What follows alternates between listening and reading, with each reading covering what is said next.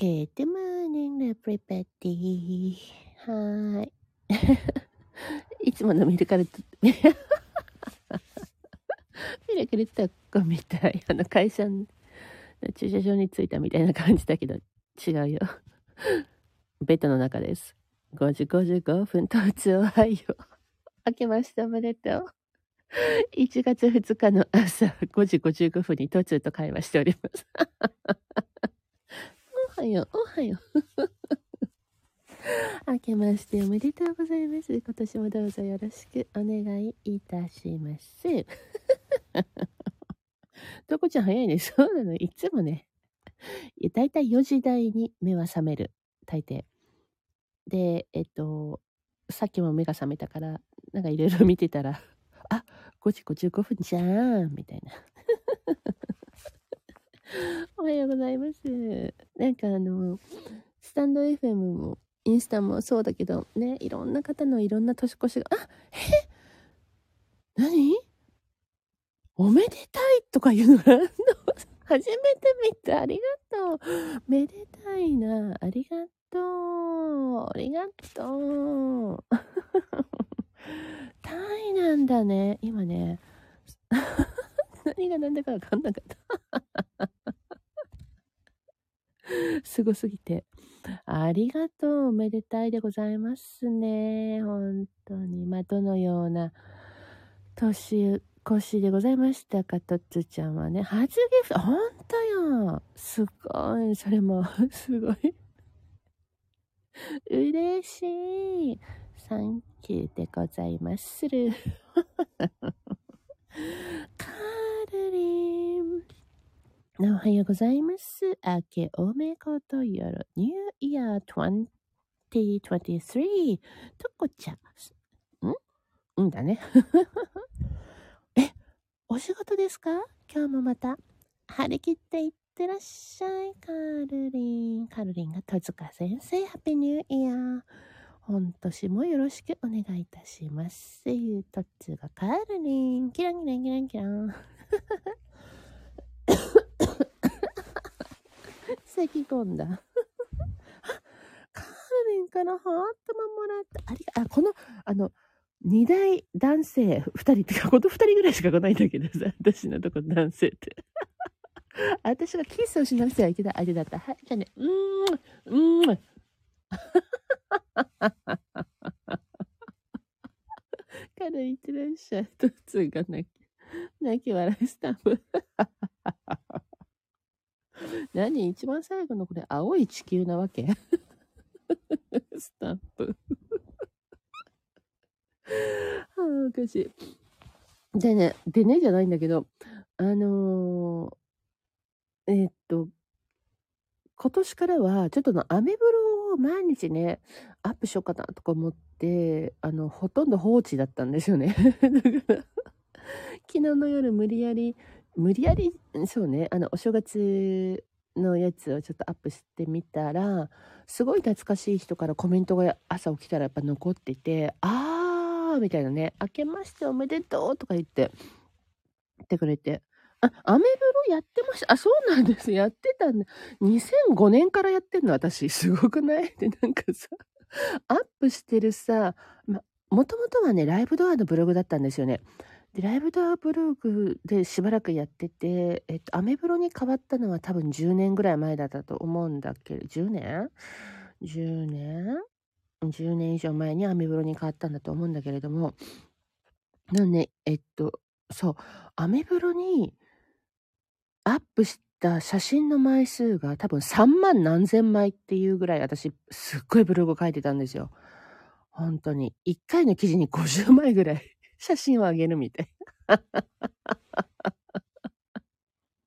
あ、そうライブだ、とつもやってた、マジかって。そうよ、2005年からやってるよ。そうそれでね、3万何千枚ぐらいあげてるぐらいやってたんだけど、時折ね、あ、そうだ、とつちょっとお忙しいですからね、いつでも出ていただいて大丈夫なんだけれども、その当時ネットで知り合ってで、そう好きだった人がいて、でね、来年の今頃はっていうタイトルでライブドアのブログをやってたんですよね。で、結局その方とはね、うまくいかなかったんだけれども、まあ、その方と知り合って以来、その方じゃないや、他の方ともいっぱい知り合ったのね。で、未だにずっと付き合いが続いてる人たちが何人かいるの。3、4人は多分ね、ずっと未だに、お付き合いが続いてて、っていう人がいてね。そう。で、その時のタイトルが来年の今頃はだったんだけれども、あれ、お友達がねえ、トコちゃん、なんで来年の今頃は何なのみたいなね。そのタイトルって何って聞かれて、いや、来年の今頃はってね、その時好きだった人と結婚できてたらいいなっていうタイトルで書いてたんだとか言ったら、トコちゃん、それはダメよみたいな感じでね、来年の今頃はっていう風にやってたら、また来年になっても、また来年。で、また、その次の年になったらまだ来年で、ずっと来年になっちゃうから、期限を決めなさいみたいな。だから、2015年の4月までにとか、そういう風なブログのタイトルにしたらって言われて、いや、そんなの嫌だ、みたいな。それは嫌だって言って、じゃあミラクルトークのミラクルな毎日にしますっていう風に言ったら、そこから毎日本当にミラクルが起き出しちゃって、で、毎日書いてたブログの、ミラクル発生がすごすぎて、ブログのアップが追いつかなくなって、半年以上、7ヶ月か8ヶ月ぐらいやめてた時期もあるぐらいな感じだったんですよ。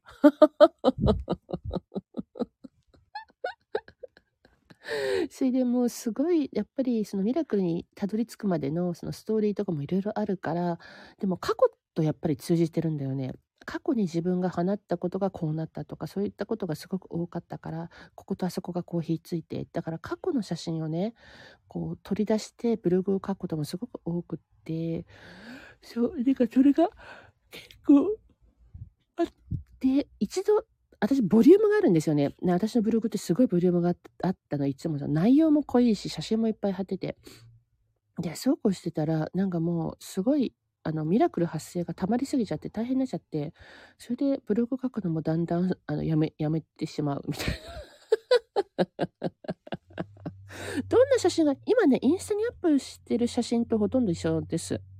同じ感じで、インスタだとその当時1枚だけとかだったんじゃない、一番最初ってね。でそれが複数枚できるようになってっていうのがあって、もインスタだけだとやっぱり全然足りないよね。そう1日だけでもすごい枚数撮るから、そう日々のことを、日々の写真を面白おかしくミラクル発生、ミラクル発生みたいな、毎日ミラクル発生した。本当。家の中にいてもミラクル発生するけど、一歩外に出たら余計いろんな情報キャッチして、あれとこれがこうつながって、つながって、あははみたいな。マダムおはようございますよ。タチュさんカルディン、はい。本当に明けましておめでとうございますございます。私ねマダムね。さっきね、私ね、あら、私、京都に泊まるかなと思ったの。なんか、ちょっと一瞬。で、泊まるんだったらどこ泊まろうとか。それはなぜかっていうと、年末に、キールタンのミコちゃんっていう人と、あとね、誰だっけな、チチコ、FM760 のチチコさんがライブをされていて、それで、来るのって、それでね、もともと去年の秋ぐらいから、滋賀県に行きましょうっていう話、じゃあ伊勢神宮に行こうっていう話じゃなかったかな。伊勢神宮に行こうよとか言って、でみんなで行くからさとか言って、とこちゃんもおいでよって言われながら、いや私そんな寒い時に行く旅行とか約束できないとか言って、寒すぎて無理みたいな。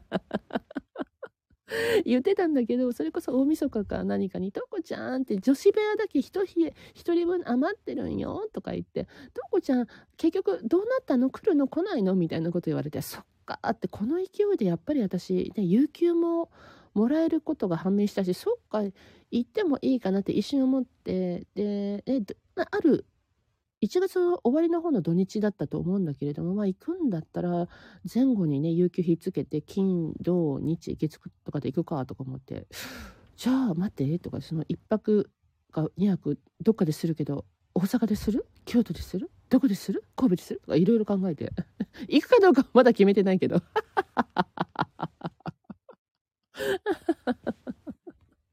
そんなでもまあ京都とか寒そうとか滋賀も十分寒いんだろうけど、あでもさ出雲大社はさ、出雲じゃないや、伊勢はさ三重だよね。でなんで滋賀なんだろうかよくわかんない。滋賀に泊まるよとか言ってた気がするマダムがぜひで、そうだね、もうこの寒い京都を頑張る行くの頑張るのも一つ私の何かの扉を開けるみたいな感じなのかもしれませんねで大体さこの時期って私体調壊しがち、まあ、壊しがちとか言ったらまた壊しちゃうから、もう壊さないトークになったよ今年からは。はい、ならない言った通りになっちゃうから、体調は壊すわけはない雪も降るわけはない、はいそんなん言っとかないとね。さあそれで私一番最初これ言いかけたやつが、まあ、今年からちょっと毎日ブログをアップしようかなって思い始めたんですね。はい。でそれはなぜかっていうと、私が2年くらい前から追いかけてたブロガーさんで婚活ブログを書いてる人が、それこそ去年の彼女のブログになんかもうその当時付き合ってた人とお別れしてみたいな感じで、もう一人寂しく紅白を見て、もうなんか自分の願いをノートにかなぐり書いたとか言ったブログがあって、それでなんか泣いてる、それでその彼女がその後をね本当にねノートに書いた彼女の願いを書いたような人が本当に目の前に現れて、あっという間にお付き合いして、であっという間に結婚、あっという間にっていうか、まあでも結構早い段階で結婚しちゃったんだよね。それで今こんな幸せが待ってるなんて、不安定なためになったから、私がなんか言った会話が全部切れたかもしれないやだ、自分の部屋にいてさ Wi-Fi が3本立ってんのにさWi-Fi のルーター時折不安定になりますってなんかね、あれだよ、やっぱりね水星逆行になると私の Wi-Fi が不安定な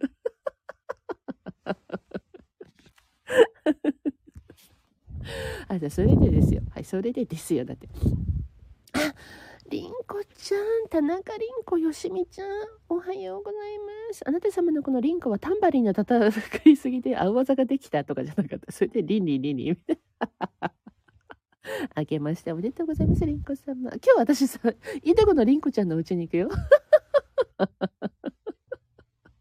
の人は本当はあれなんだよ、青森出身の人だから、青森りんごでりんこちゃんなんだ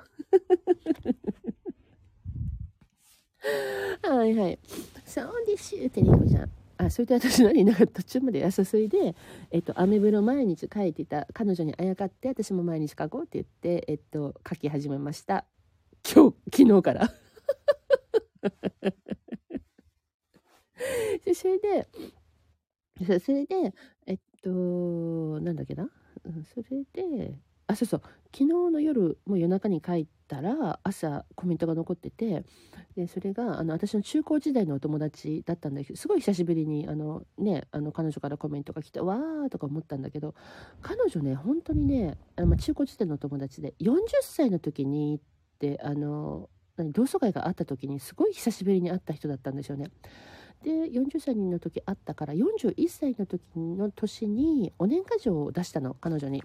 でその時に私がね、なんかやっぱその時から男の人探してたのかな、探しすぎじゃない、長く探しすぎじゃない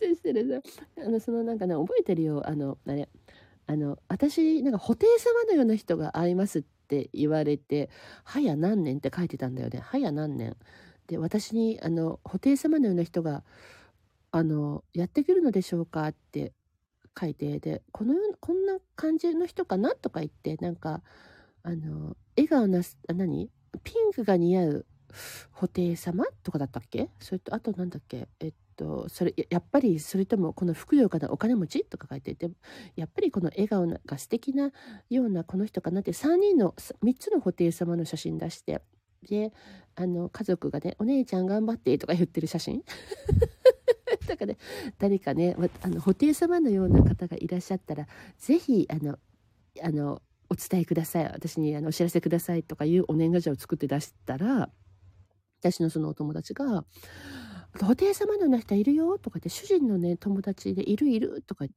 て「だからうちに泊まりに来て」って言って、本当にねあっという間に泊まりに行ったんですよね。1月に出して1月の間に泊まりに行った。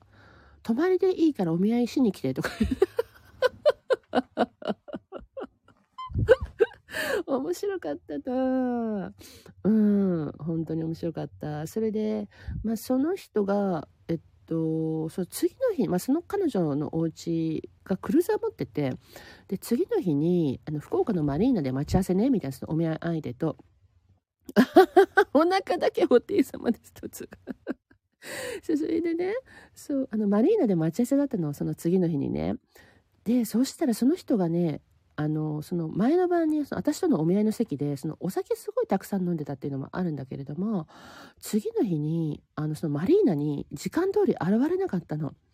そうして結局飲み過ぎで来れないっていう感じで、そしたらもう私の友人が激怒して、私瀬尾っていう名前なんで、瀬尾ちゃんって、もう私人は紹介できないって言って、連絡先も教えないって言って、やっぱりこういう風に言ってその約束にね来ないとか飲み過ぎて来れないとかいう人はもう絶対に家族サービスとかねやらない人だよとか言って、絶対家族と一緒にね行動してくれないよって、僕が飲んでるから飲んじゃったからもうねどっか家族だけで子供たちだけで行っておいでとかいう人だから、もうダメって言って紹介しなかったの、彼女がそれは紹介しなかった、もう連絡先教えてくれなかったっていうかで、結局その人はなしでみんなでご主人様の運転するクルーザーでのこの島とかに行って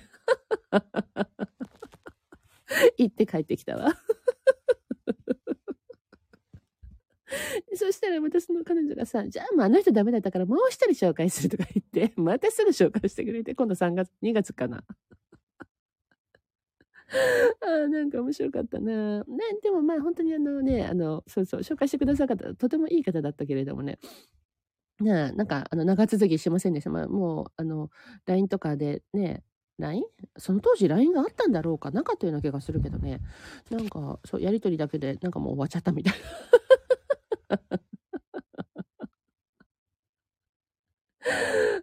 でもなんか面白かったな。でも彼女もさ、なんかもともとねすごいよ、なんかねもともとね子供2人育てる主婦の方だったの。で下の女の子をなんか英会話とかでお預かりをするような保育園みたいなところにね、そう預けてたの。そうしたらそこの持ってる人が。なんか実は関東の人なのに福岡でそういうものを持っていて、ただ経営者の人がね、なぜか私のその友達にね「ねえねえ」って「ここやってくれない？」って言って声かけて、そしたら急に「そんなんできる？宇宙の主婦の人が。なのになんか声かけられたからやらなきゃいけない。まさか預ける身分の私がそこの園長先生になっちゃったとかね。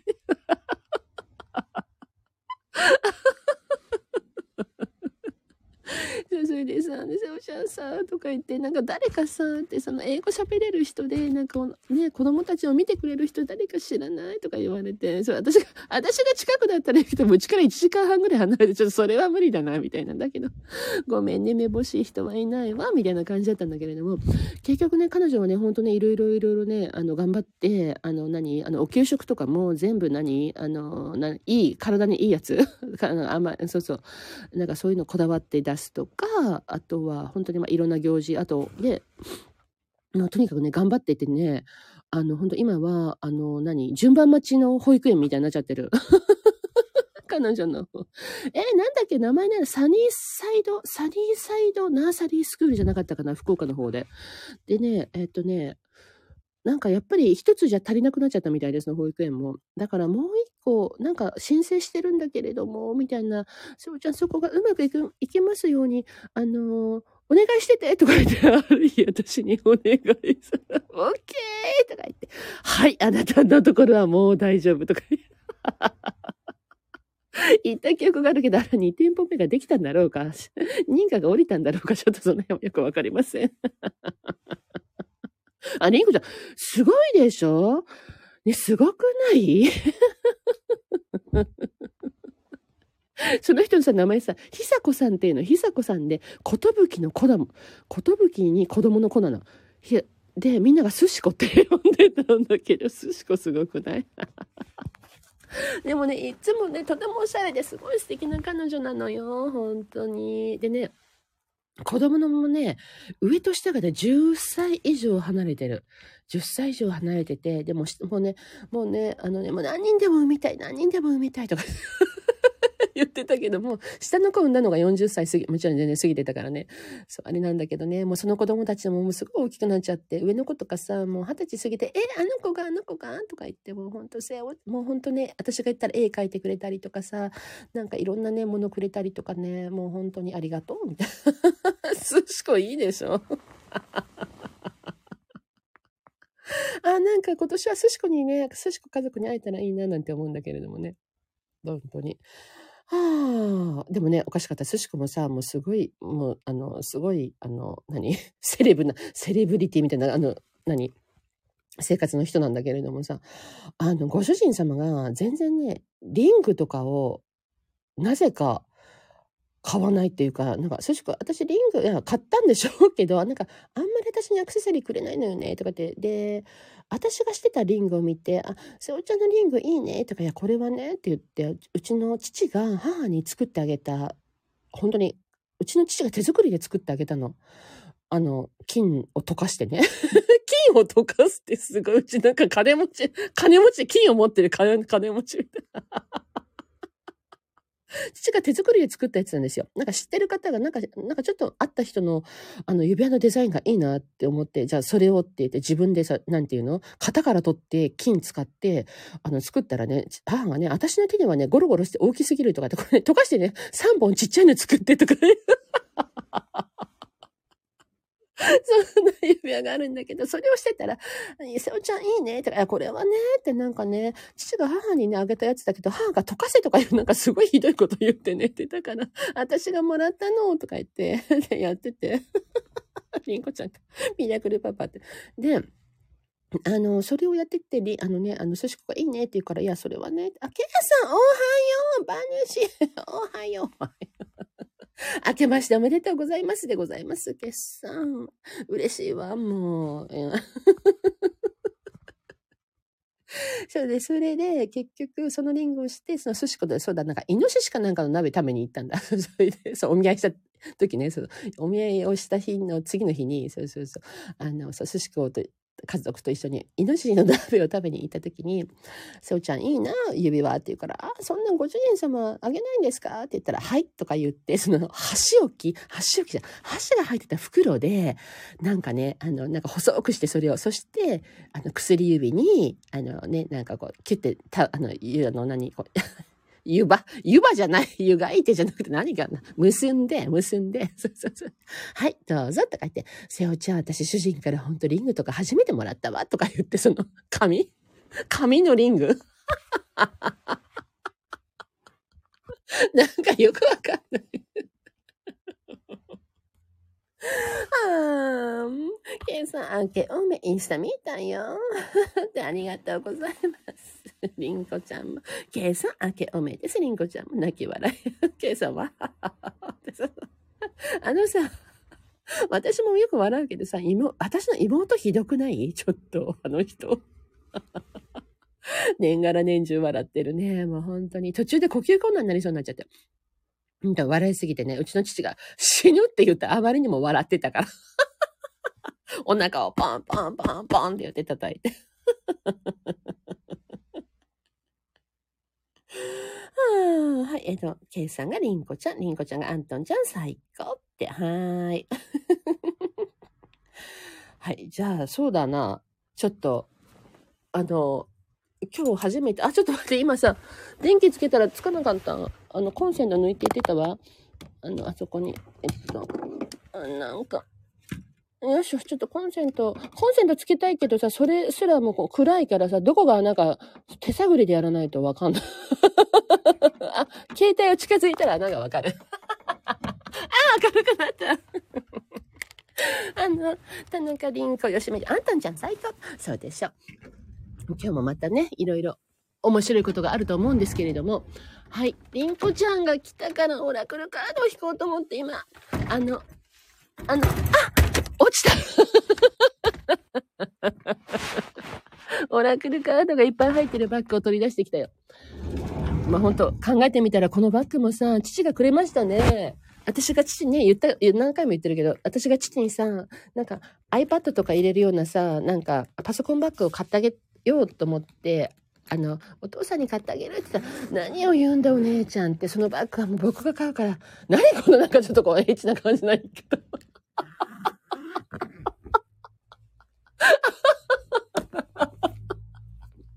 何を言ってるんだろうね、ちょっと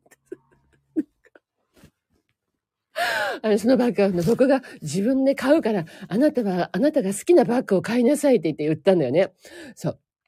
だから、とか、でもその前に、お父さんさ、でさ、お父さんにバッグ買ってあげようと思ったけどさ、中にさ、入れるさ、iPad とかないしさ、とか思ってたんだよね、とか言ったら、その日の夜に、お姉ちゃん僕 iPad が当たったよって言って、新年会で iPad 当ててきたんだよね。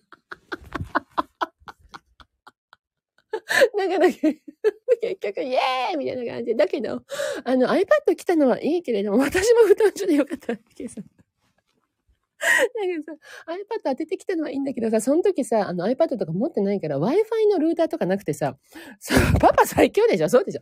パパ最強。それでさ、iPad のやつのルーターがないから、いとこのお家、今日それこそ行くよ、りんこちゃんのお家にさ、Wi-Fi のあれがあるから、そこに行って、で、セッティングしてもらったの。で、ね、でも家に、帰ってきたら、ほら、ゲームぐらいしかできないみたいなね。とか言ってたら、いとこのお兄さんが、Wi-Fi ルーター余ってるのがあるからあげるって言われて、結局 Wi-Fi ルーターももらってきちゃって、そしてね、俺行けないからさ、とか時間なくて行けないから、リンコと一緒にね、このね、ホテルの宿泊券使って鹿児島に行ってこいとかって言われて、みたいな。だからさ、そう、私が父に、iPad を入れるバッグを買ってあげようって思っただけで、私に、降ってきたものは、まず iPad、Wi-Fi ルーター、そして、鹿児島の、ホテルの券、そして、父に買ってあげた、そのバッグ買ってあげようと思ったバッグは父が自分で買っちゃったから。で、父からプレゼントされたんだよね。あなたが好きな色買いなさい、みたいな。すごくない？もう。もう面白いわ。で、私はそのね、バッグの中に何を入れてるかっていうと、あれです、オラクルカードを入れてるんですけれども、はい、やっぱりユニコーンがいいな、ユニコーンのカード。ほら、馬主さんだからさ、馬に一角獣みたいなね、なんかこれユニコーンじゃない？マジカルユニコーンオラクルカード引きましょうよ。はい。でもね、うちの父がね、やっぱりそういうふうに結構、こう、引きがいいっていうのは知ってるから、次の年もね、またその同じ忘年会にいた時に、やっぱりいろんなすごい一等賞が当たる、あと5人の中に選ばれちゃって、で、じゃんけんで決めようみたいな。だからね、みんながね、背負い引っ込めーって言ったんだって。また当たっちゃったら困るから。だけれども、まあ、一等商品が今度は何だったのかな？結構、まあ、5万円相当のなんかだったんだけれども、結局、父は、それではなかった。うん。だけどね、多分、ふぐ刺し当たって。とかさ、スーツケース当てて帰ってきたりとかさ、なんかさ、お寿司のセット当てて帰ってきたり、ほんと必ずなんかいろいろ当たるような、人ね。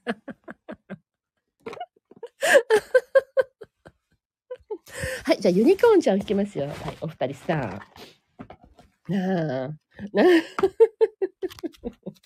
もいい感じ。本当に太っ腹な、私のいとこの家族のとこに今日ね、今日からね。で、もともと母の兄夫婦のお家で、まあ、兄夫婦はね、もう亡くなっちゃったんだけども、その、純子おばちゃんっていうね、そう、私も大好きだった、そこのおばさんが、もうすごくね、人が来るのが大好きな人だったの。でも、いつも電話かけてきてね、もうもうそろそろ来んね、みたいなね、早く来て、みたいな電話かけてくれる。すごい可愛いおばさまでさ。そう。で、やっぱりそのおばさんの血を引いてるから、私のいとこのお兄ちゃんももうね、もうウェルカムだよね。もう、おいでだよね。そう。だから、いとこのお兄さんが、ある時期、すごい韓国人の人とね、なんか仲良くなっちゃって、それ以来、韓国人の人が、すごいうちに遊びに来るようになって、そう。だから、いつもね、なんか、本当に、泊まるお部屋もいっぱいあるからさ、あそこ昔、家族6人で住んでたのに、もうみんな死んじゃって。だから、いとこのお兄さんとかもね、一緒に住んでた人たちも、一人暮らしし始め、何言ってるかは、し始めて、6人用の、お家なのに、今2人で住んでるから、お部屋は余ってんのね。だから、韓国人の人たちがよく泊まりに来て、もうね、フリーパスでお家に入れる。もう指紋認証とかしてて、もう、鍵なしで入れるみたいな。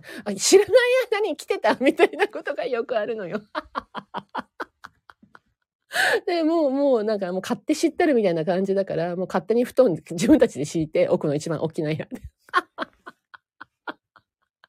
いいでしょう。でもね、いとこのお兄さんがね、ちょっと病気でなんか入院した時にね、真っ先に駆けつけてくれた人は、ソウルから韓国人の男の子が駆けつけてくれてて、なんか私たちがさ、入院したよって聞いて、病室に行ったら、えって私たちより先に韓国からお見舞いに来てた。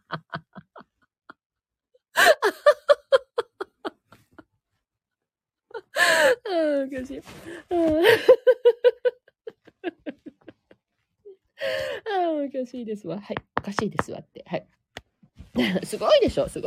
でもさ、なんかいとこのりんこちゃんも、韓国茶道の勉強とかしてるんですよ。で、そもそものきっかけはね、私が日本語教師になるための勉強を1年間やってた時に、まあ、もちろん日本語のお勉強もね、勉強しなきゃいけないんだけど、英語が必須で入ってて、1年間ね、英語が必須で入ってて、あとはね、第二外国語で中国語か、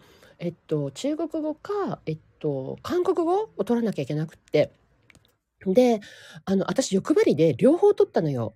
そう。で、みんなは一つしか取らないの。私一人だけ両方取ったら、やっぱり、もう勉強が追いつかなくなっちゃって。で、韓国語の教材、もう1ヶ月で落としたの。そう。1年間のカリキュラムの中の1ヶ月目でもう、韓国語までやってたら私大変で中国語を残しますって言って、で、それはなぜ、本当は韓国の方が興味があったけど、中国語の先生の方が優しかったの。だから。で、私が、ちょうどその教材を捨てようと思ってた時に、いとこのりんこちゃんがやってきて、何これって言うから、これ韓国語のね、教材なんだけど、私もうこれ落としたからいらないのしたら、捨てるのもったいないから私やるって言って、りんこちゃんが急にね、そこから、自力で独学で韓国語を勉強し始めて、で、結局、どんどん楽しいっていうふうに言い始めて、韓国語のお教室に行って、で、どんどんレベルアップしてって、今はね、韓国の大学に行けるぐらい、それぐらいのレベルがある。で、そこからもっと講じてしまって、韓国の大学の韓国茶道のお教室に入っちゃって。それで毎月韓国に通ってたの。コロナが来る前までは。ケイさん、リンコちゃんご親戚ってさ、田中リンコでしょ、トコチンの親戚のリンコちゃんは別のリンコちゃんって、ね。すごくない？でもさ、きっかけがさ、私があげたさ、韓国語の教材からっていうのがすごくない？でもね、リンコちゃんが言ってたよ。なんかね、やっぱり韓国の茶道とかやる人たちはやっぱりハイソな人が多いから韓国人のハイソな人たちの生活が垣間見れるって、だから面白いって言ってて、でもねやっぱりそういう人たちは日本の今度は茶道にすごい興味があるのよね。だから、ね、りんこちゃんに必ずお抹茶を頼むみたいな、なかなか手に入りにくいから韓国だからいつもなんかりんこちゃんお抹茶ばっかり買ってなんかスーツケースいっぱい詰めて韓国にも行ってるんだけど、韓国人の茶道の先生にしてみたらりんこちゃんの存在が自分の格が上がるステータスみたいな感じだから、凛子ちゃんをいろんなところに連れ回すんだって。私の教室には日本人から日本からやってくるのよって、だから私はすごいでしょっていうのを見せたいんだってだから韓国に行ったらなかなか帰れないのって、本当はね日帰りで帰りたいんだけど夜ご飯も一緒にしましょうって言ったりされるからね、いつもりんこちゃん韓国でさデパ地下でお惣菜買って福岡で夜ご飯食べてたりとかしてた人なんだけどね。ねえ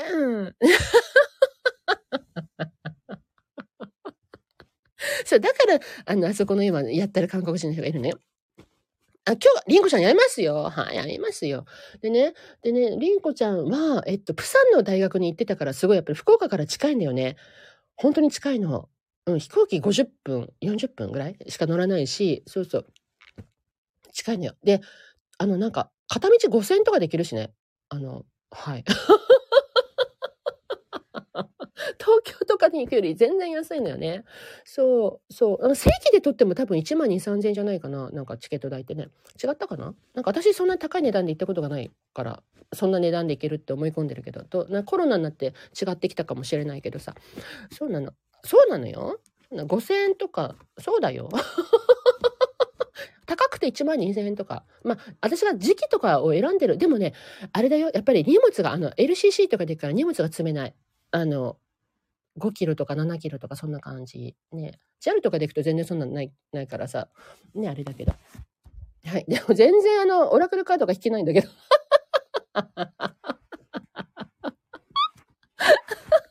ントントン、もうユニコーンが待っておりますよカードの話そっちのけであ、でもさ、そのさ、いとこのお兄さんがさ、そう、やっぱり車好きなのよ。そうそう、ケイさん。そう、いとこのお兄さん、車好きでね。それでね、なんかね、この車はとか言って、なんかね、もうガレージに、もうね、なんとかに飾っていいレベルだとかって言ってて、博物館レベルなんだからとか、みたいな話してましたけれども、去年売ったんですよ。そしたらね、買った額の3倍で売れたって言ってたやっぱり博物館レベルだったんだな、車はと思ってすごくない？だから本当いいよね。いや、まあ、よく手放したと思って、ね、好きだったからずっと持ってたんだけどね、まあ、多分もう持って何年だろう、20年近く持ってたと思うんだけれどもね、それが3倍の値段で売れるってやっぱすごいと思うねえ、だから今回も買ったのも多分30、だからその投資じゃないけどね、その売ったお金で戻ってきたというか、売ったお金でまたすんごいクラシックな車買ってた。だからまたあれかもしれないよね、いつか手放す時にはまたプレミアがつくかもしれないよね。ねえ、はい、もうこれは引きすぎたでしょう。はい。もうもう、りんこちゃん、はい、わかった。田中りんこよしめちゃん。私たちもさ、今持ってるものが3倍に上がるんじゃないいい感じ。もう、絶対そうよ。絶対、ユニコーンがそうやっておりますわ。はい。はい、あれよ、虹が出ております。はい。one step at a time. はい。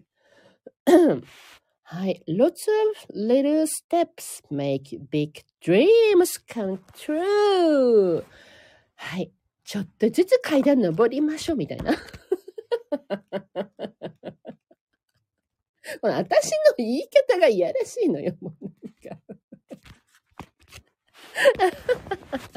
あ、今日のサムネイルはこれにしよう。はい。一度に一つずつ。は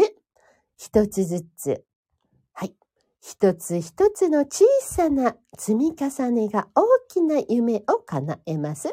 私、今年からはアメブロを毎日一個ずつアップするんだ。はい。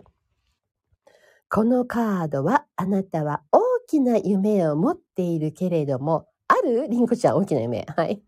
それを叶える方法がわからないのかもしれないと伝えています。ユニコーンは一度に少しずつ進めることを意識すれば、夢は叶えられるということを伝えています。一日に一つか二つ、あなたの夢に関することを実行すると、夢は想像しているよりずっと早く叶うでしょう。少しずつ進めることで、どんなことでも完成させることができます。レポートや部屋の掃除を例に挙げると、レポートは一度に1ページ分、掃除は一つのコーナーだけに集中するようにします。最後は全体のことを、最初は全体のことを忘れて、今取り掛かっている部分にだけ集中してください。そしてその部分が終わったら、次のページやコーナーに取り掛かるようにすればよいのです。1日に何ページずつとか、どこのコーナーまでとか、計画を立て、やだ、よしみちゃん出た。カレンダーに書き込んでって出た。書かなきゃいけない。私とよしみちゃんがいるときに引くカードは必ず突飛なアイデアを書いて、紙に書いて、まずね、紙とペンを用意しろって書かれるんだよね。紙とペンを用意して突飛なアイデアを書いて、書き込んで、そして燃やせっていうカードがいつも出るんですけど、今日もデータ書き込んで私全然書かないのよ私とよしみちゃんが書き込んで燃やすまでは出続けます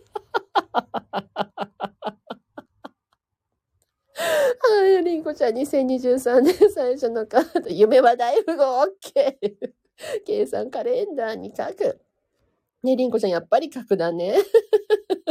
計算はりんこちゃん今年、私たちさ、書くわ。でもさ、私アメブロを書くと決めたじゃん。毎日。だからりんこちゃんも書いてるじゃん。書いてるじゃん、アメブロ。なんかやっぱり、アメブロに書くとかでもいいんじゃないやっぱり。ね、そうだね。でも、紙とペンを用意しろっていうカードではなかったから。あ、でも、カレンダーに書き込むって書いてあるよ、これ、今日のやつは。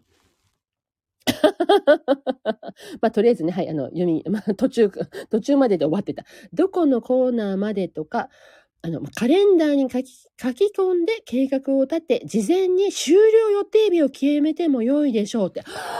私最初の方言ってたんだけど、今日のね、このね、ちょっとつながる。これ最初から聞いてた人は、これがミラクルトークのミラクルなわけねって思っちゃうかもしれないけど、私、アメブロをね、始めた時のタイトルが、来年の今頃はっていうタイトルだったんですっていうふうに言ってて、だけど、それを見た私の風水仲間のね、ジェニーちゃんが、トークちゃん、タイトルやばくないとか言って、来年の今頃の前に続く言葉って何って聞かれて、いや、好きな彼と結婚できたらいいな、なんだって言ったら、そんなのダメよとか言って、ずっと来年の今頃だよとか、来年になってもまた来年の今頃はだよ、来年になってもそうだよ、だからって、2015年の4月までにとかいうタイトルに変えたらどうって言われたの。だからそれは嫌だって言って、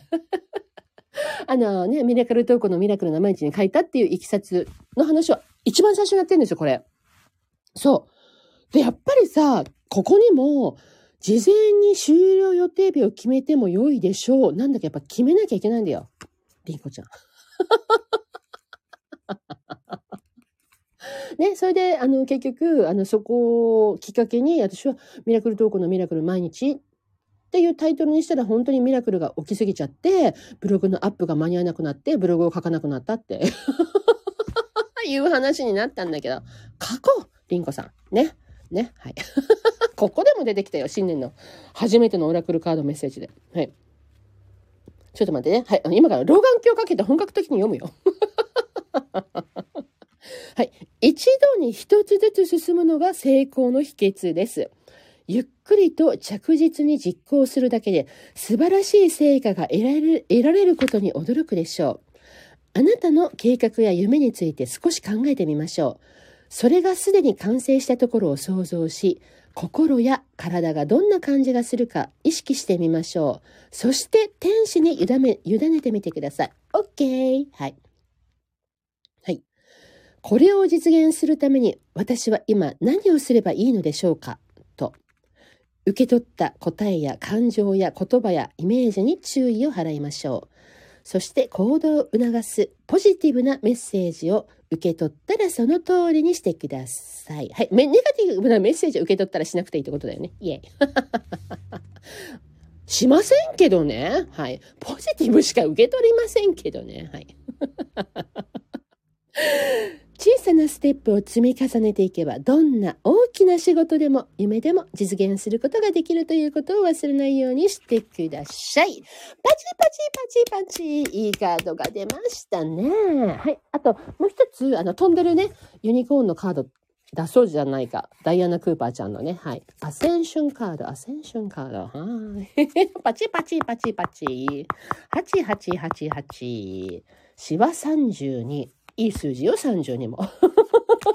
8もいい数字よ。無限大。はい。8は竜でもありますからね。竜を意識してもいいのかもしれませんね、今日はね。ああ、おかしい。なあ。よっしょ、こらしょ。よっしょ、こらしょ。一生懸命弾いております。もうちょっと、もうずっとりんこちゃんと馬主さんが聞いてくれてる。ありがとう。よいしょよいしょ。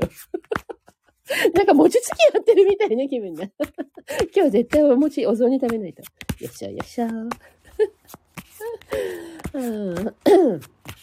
でも今日はね、夜は、いつも大抵、お正月にフグを食べるんですね。フグの鉢盛りとかね、父がね、はい、大周囲のところのね、料理人のところに頼んでね、作ってもらうの。で、いつも8人分のお刺身なんですけれども、8盛りなんだけれども、今回は弟たちが来ないらしいのね、お嫁さんの実家の方に行っててね。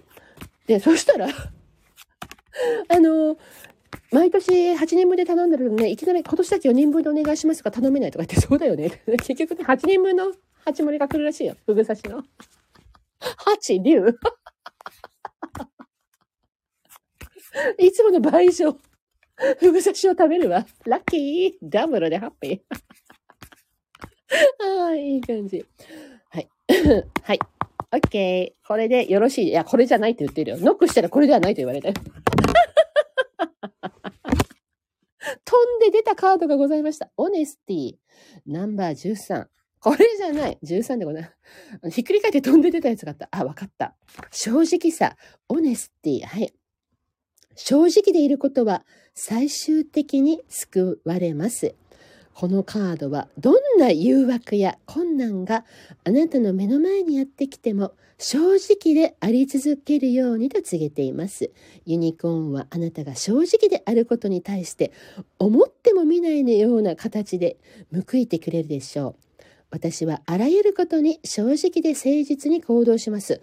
はい。今日引いたカードってさ、なんかさ、着実な感じじゃない？なんかこう、なんて言うんだろう。ね、一歩一歩とかさ、正直であれとかさ、なんか、なんて言うんだろう。なんかそんな感じじゃない？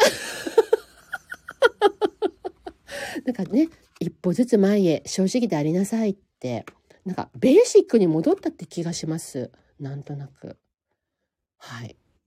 で、今ね、見えてる風景がね、私がそれこそ昨日見た由布とかさ、なんか平尾台とか、あの辺の山々な感じもするな。あ、なんかね、ユニコーンのカードをサムネイルにあげますけれども、真ん中でキャンプファイヤーみたいな。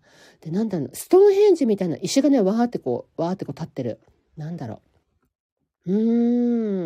はい。はい。OK 。はい、じゃあ私、ようやく日本茶でも飲もうかね。はい。はい、それじゃあね。今、ちょっとパッと今日さ、ほら、天使がって書いてなかった。天使にメッセージを受け取って送り出すって書いてあったから、大天使オラクルカードも引こう。今、目にパッとついた。やっぱ天使が、私も引いてちょんまげって、訴えたね。そう、終わりにしようと思ったけど、ね。天使が訴えて、なんかほら、天使からのメッセージもとか出たじゃん。オラクルカード引いてちょんまげだったね。はい。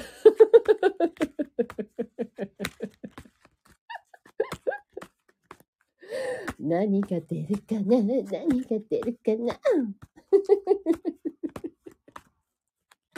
私がさ、いつもさ、このさ、スタイフとかでさ、ふんとかさ、うんとかって言ってるのを普通の言葉でも言ってたみたい。なんかね、12月にしましまとメガネさんのライブに行った時に横に座った女の人に、なんかトウコさんって色っぽいって言われちゃったの。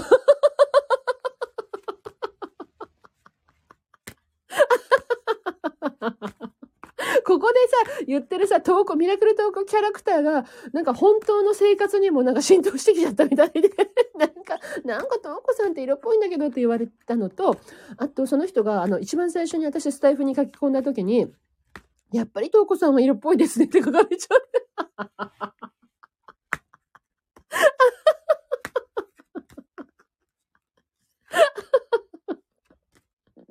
はい、天使ちゃんからのカードです。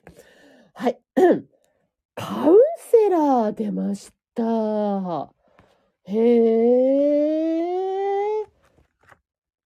なんだろう。わかった。カウンセラー。大天使アズラエルさんが出ました。アズラエルさん。アズラエルって聞いたことないわ。アズラエルの青い衣装着ておりますよ。今日はじゃあ青い服で行けってことかな。青い服の上にアズラエルさんが出てる。あ、でも白っぽい。あ、わかった。アズラエル様の、はい、色が入った洋服を今日着ていこう。OK。はい。アズラエルという名前は、神を助けるものという意味です。大天使アズラエルは人助けをする人の手助けをします。特に、天国行く間際の人？いや、愛するものを失って悲しみに暮れている人たちを助けるカウンセラーに力を貸すことが得意です。そうなんだ。カウンセリングのセッションの間に必要な行動を知りたいときには、大天使アズラエルにお願いしてみましょう。忍耐強く慈悲の心であなたの手伝いをしてくれます。また、カウンセラーになりたい人を学校や研修先へと導き、仕事としての素晴らしいカウンセリングができるように味方になってくれます。キャー！私さ、もう一個さ、3月末で今の仕事辞めようかなって言って、もう一個ね、ほら、あなたにね、ご紹介したい人がいるのよって言われた仕事があるじゃないですか。それが、まさに、カウンセラー的な役目な仕事なの。病で難病で苦しんでいる子供のたちが来る窓口になってくださいって言われたの。その仕事なの。これじゃない？やっぱり私3月末で今の仕事辞めて、あなたのような人をって言われてる仕事に就いた方が良くないですか？ねえ！きっと。で、私が欲しいって言ってる人は、まだその病院を作ってないんだって。で、その人は、そっちの、多分、お医者様なのか、その人の手助けをしたい人なのかわからないんだけれども、まだ箱ができてないの。今から作るんだって。だから今から人材を集めたいっていうのが、去年の6月の話なのよ。そう。だから、その人はまだ箱は作ってないんだけれども、あなた、合わせるわって言われて、合わせてもらう日に、私は親戚のおじさんのお葬儀が入ったのに、急にね。だからそっちに行っちゃって、それ以来会うきっかけを今失っているんだけれども、そっちだね、きっとね。はい。これはなんか私に対して出てきたようなカードかなっては思うんですけれども、はい。大天使アズラエル、あなたは生まれつきのカウンセラーです。多くの人があなたのアドバイスや信頼のおける言葉に助けられるでしょう。メッセージは、あなたの人生の目的、使命は、人を明るい気持ちにし、やる気を出させ、慰め、癒しやインスピレーションを与えることです。あなたは真のスピリチュアルなカウンセラーです。あなたは人々から信頼されています。これからはもっと数多くの人たちを助けていくことでしょう。カウンセリングの技量をさらに次のレベルへと高めましょう。私、大天使アズラエルを呼んで導きとサポートを求めてください。はい、結局自分に引いたカードでございました。わかった。全然行動を起こさない私をね。ね、その間に入っている純子さんっていうね、あの人がその話を持ってきたのに、私は前に進めていない。でもまたその純子さんが出てきたのは、大天使ミカエルの絵を描いてくれたナオミングさんが、その大天使ミカエルのカードを描きながら、ね、絵を描きながら、トウコさん、私も会ったことがない人が現れるんだけどって、だからその人に会った方がいいと思うって言った人が純子さんなんだよね。そのお話を持ってきてくれた純子さんなんだよね。あ、結局はいろいろ天使が連れてきてるよね。私にメッセージを下ろしてるよね。いやん、もうごめんなさい。書かないトウコとリンコ。行動に起こしてないトウコ。すんません。行動起こします。 OK、 わかった。はい、今ちょっと指パッチンで鳴らしてみました。はい、じゃあもうごめん、目についたカードまた取り出す。終わりがない。はい、じゃあこれロマンスエンジェルも引いちゃえ。ロマンス、はい、私もね、今年はね、そう、アメブロを毎日書こうと思ったのは、ずっとお相手を探していた、ブロガーさんが、去年の1月は、本当にもう悲しい感じだったんだけど、大晦日ぐらいにノートに金繰り書いて、もういやーみたいな、いやーみたいな。そしたら、そこに書いたこと、ほとんど網羅した人が現れ、今、すっごい幸せな生活を送っていらっしゃいますから。私もそんなのがいいと思って、はい。彼女にあやかってロマンスエンジェル引くよ。はい。りんこちゃんもね。はい。ね。私、婚約しますっていうさ、縦看板見たよね。私たち一緒にね。京橋の駅で。一番最初に会った日だったね。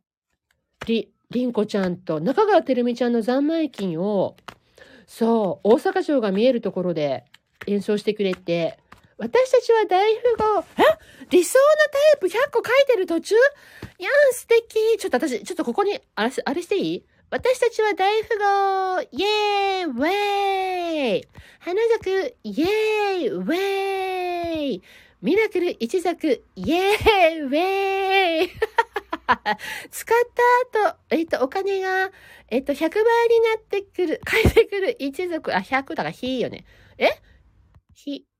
出てこの、あ、100倍、イエーイ。時給1億円の女たちと男たち。い。これ。オッケー。パチパチンと。で、これのね、創始者の中川てるみのね、ざんまい金の演奏をしてるときに、そう、私とする前にね、会いましたね。りんこちゃんとね。ね、もともとはね、美派生プロデューサージェニーちゃんの、早朝瞑想、リアルなやつに行きたいっていう思いで、私中川てるみちゃんにスタイフで知られた中川てるみちゃん会ってみたいって思いで、私が去年の10月に行ったんですよね。一昨年の10月にね、そう行ったの、行きますって言って、でてるみちゃんと一緒にまずてるみちゃんが私と会って、とうこちゃんと会えたって、どこに連れてっていいかわからへんみたいな感じで、なんか神戸の駅であたふたしてたから、座って喋れるだけでいいからって言って、そっかーって、とりあえず三宮に出ようって、三宮に出て、二人でポートライナーに乗ってそれでなぜかイケアに行こうって話な、座って喋れるだけでいいから、喫茶店とかに行かなくていいからとか言って、てるみちゃんって言って二人で行ってそれでIKEA に着いたんだけれども、IKEA の前に東京インテリアがあって、ねえとか言って、東京インテリア行ったことはさないとか、じゃあ東京インテリアに行ってお茶しようって言って、東京インテリアで家具見て、その後にそこでお茶したんだけど、なんで神戸に来て東京インテリアなんとか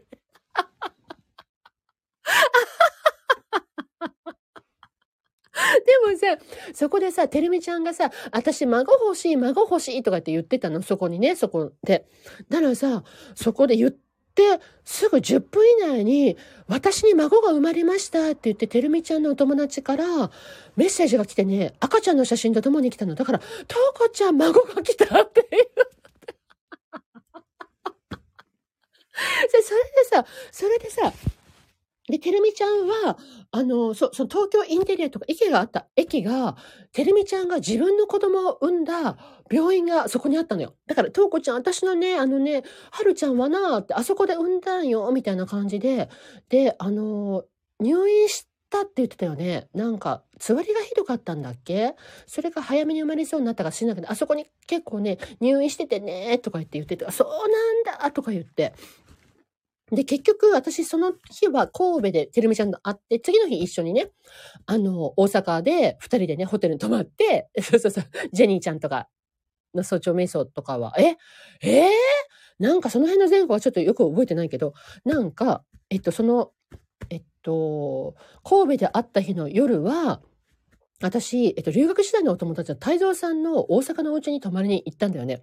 そしたら、大阪の泰造さんのお家、に泊まったら、なんと彼もなぜか、あそこに自分が生まれた病院が見えるって言って教えてくれたの。だから何？てるみちゃんも自分が産んだ病院があそこにって、泰造は泰造で自分が生まれた病院があそこにって教えてくれたから、これは何かあるぞと思って、私それから5日後が私の誕生日だったんですよ。だから、それこそ私はいとこたちがね、住んでいる、いとこのりんこちゃんが住んでるお隣の山陰で生まれたの。だから、ちょっと私が誕生日の日に、私、そこに泊まりに行っていい？って言って、いとこの日に泊まりに行ったんですよ。それで、生まれた山陰が見える場所で寝たっていうか、そう。だから、そうなのよ。なんかいろいろ繋がってませんか？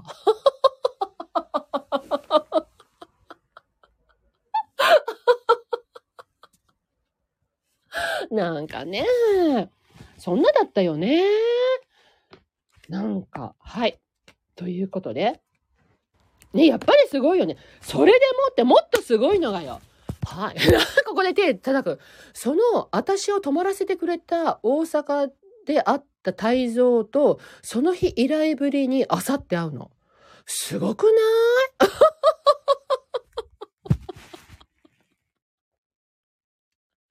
すごくない？もう、なんか、声が枯れてきた。なんか、喋りすぎじゃない？もう1時間越してるんだけど。はい。ということで。ねえ、面白いね。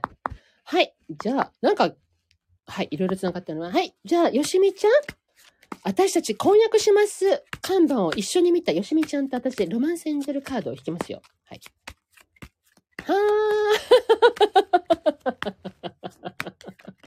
あ、ふわっと浮いた。はい。getting to know each other. はい。OK。G, G, G, G, G. お互いをよく知る。はい。本当の自分を見せ合えば、何かもなんか本当の自分っていうような感じじゃなかった？はい。二人の絆が深まります。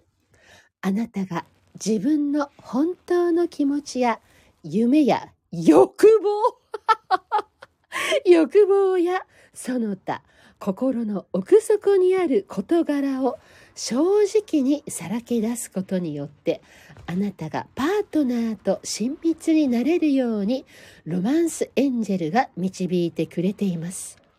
あなた方は互いの共通点を発見し、新しい関係を築くでしょう。現在あなたに決まった人がいる場合、天使は心を割って対話することが癒しをもたらすと伝えています。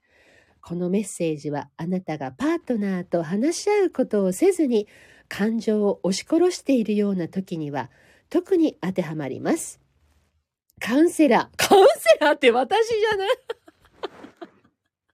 カウンセラーに相談すれば、そのことを認める強さとサポートが得られるはずです。それはともかく、このカードはあなたの恋愛生活を豊かにするために、深く正直な話し合いを持つ方向へはっきりと導いてくれます。はい。ありがとうございます。ありがとうございます。パチパチパチパチパチ。もう1時間以上やってる。で、コツコツ聞こえた、コツコツ聞こえたっていうことは、またこの人はカードを引くつもりだよ。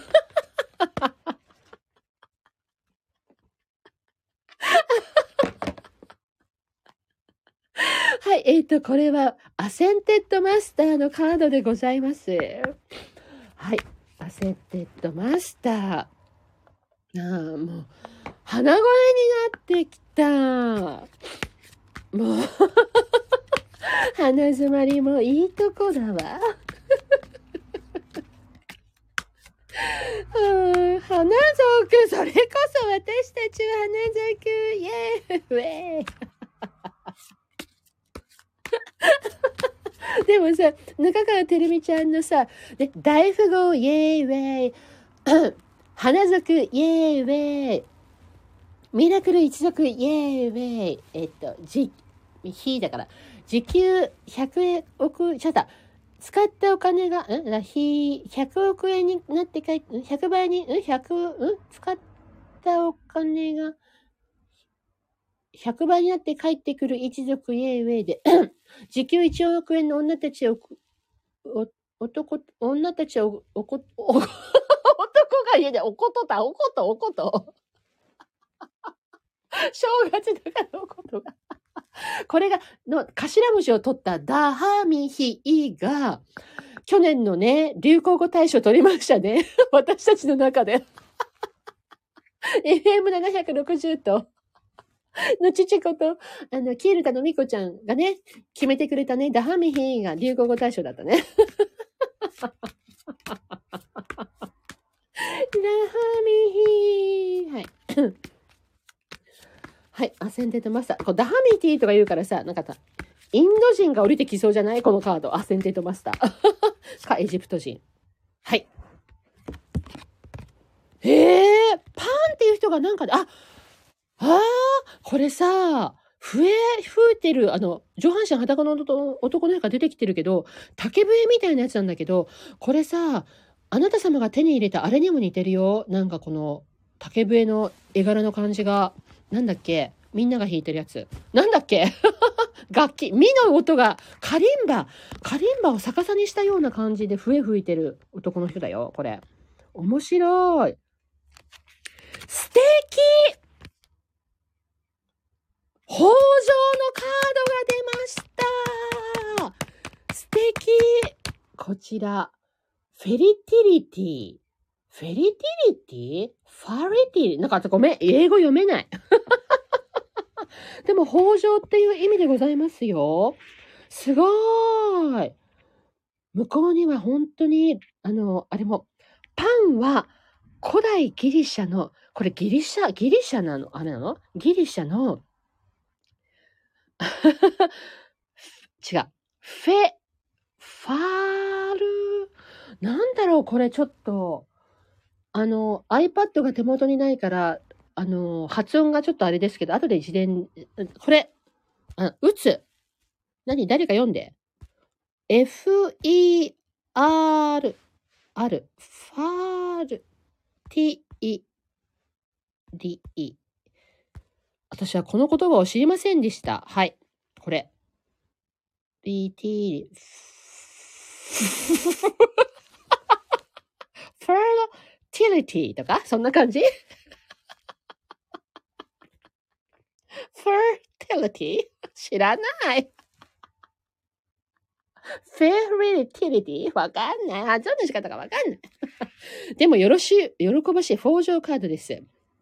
はい、パン、はい、フェリティリティかもそうだね。パンは古代ギリシャの自然や喜びや音楽や豊穣を司る神です。森の美しい妖精ニンフだって。へえ、これ男の人だけど、これニンフなの？違う、妖精と神は違うね。そうそうそう。はい、妖精ニンフであるシュリンクを目にし、ニンフ、誰かニンフになるんだ、誰か子供を産むんじじゃない？ニンフ、子供を産める年齢の人はニンフ。はい、わかった。わかった。これはあの人よ。純子ちゃんが子供を産むんだわ。はい。森の美しい妖精、ニンフであるシュリンクスを目にし、パンは一目で恋に落ちます。あ、妖精に恋、パンは、はい、恋に落ちるのね。しかし、シュリンクスは、彼の愛情には応えませんでした。なぜなの一説では、パンはあまりに魅力がないんだって。彼のマニーはパニックという言葉の元になったと言われています。あ、そうなの？しかし、それは子供たちが彼を見かけた時の反応でした。そうなんだ。しかし、パンはシュリンクス、ね。人夫妖精の後を追いかけて川に行きました。シュリンクスが水の人夫に尋ねを求めると、彼はパンを足に変えてしまいました。パンが助けを求めて叫ぶと、あ、そう、彼らが妖精がパンを足に、シュリンクスが水の人夫に助けを求めると、彼らはパンを足に変えてしまいました。なんかよく意味がわかんないんだけど。よくわかんなくなっちゃった。パンが助けを求めて叫ぶと、足が美しい音楽を奏でました。後にパンは元の自分に戻ると、足で楽器を作りました。それが現在のパンフルートの起源とされています。豊穣、音楽、リラクゼーション、自分を楽しむことに関することは、パンに助けとを求めてください。なんかこの辺のいきさつがよくわからなかった。読んでる私もこんがらがっちゃったぐらいですけれども。はい。はい。カードは、フェリティリティ、パン、豊穣。このカードは、今があなたにとってまさに豊穣の時であることを表しています。今は、あ、妊娠したりだ、やっぱり。新しいプロジェクトを立ち上げたりするのに理想の時です。りんこちゃんも妊娠できる？イエーイ！はい、妊娠して。はい。すべてのドアは、今、あなたのために開いています。あなたの頭の中はたくさんの新しく素晴らしいアイデアで溢れています。そうだよね。100個書いてるんでしょ ?100 個。ね。はい。そして、富はたやすくあなたのもとに流れてきます。今はすべてが初期の段階のため、成長の過程で我慢が必要です。だからね、ステップバイステップですね。OK です。OK です。とにかく、あなた自身とあなたのプロジェクトを育ててください。そうすれば、あなたは強く豊かな状態でいられます。その他の意味。あなたには金運がついてます。今はすべてがお金に変わる時です。そうなんですよ。昨日私、両親にね、はい、30のね、お祝いでお金をね、渡しましたけれども、その倍額返ってきた。なんちゅうことなの。倍返ってきた。倍返しだ、本当に。